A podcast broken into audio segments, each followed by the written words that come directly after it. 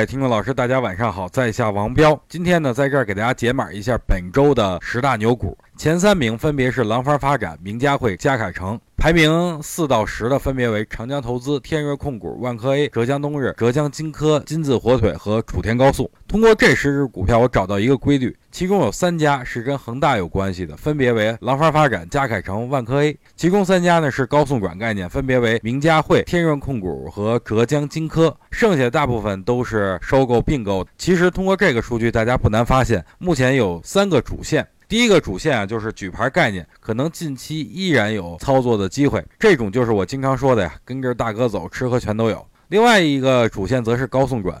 最后一个就是收购重组，虽然最近证监会对收购重组管得比较严，但是有同业收购重组的这种情况，依然有上涨的这种动能，所以下周重点依然可以放到这些主线上，捕捉一些潜在的机会。